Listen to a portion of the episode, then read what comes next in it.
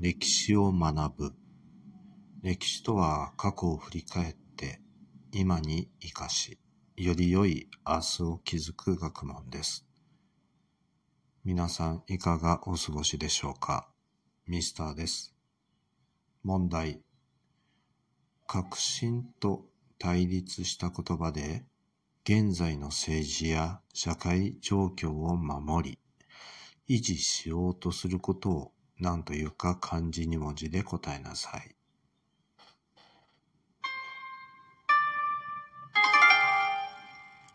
答えは保守です。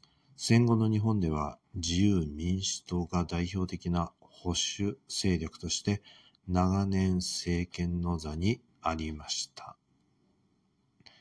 それでは次回までごきげんよう。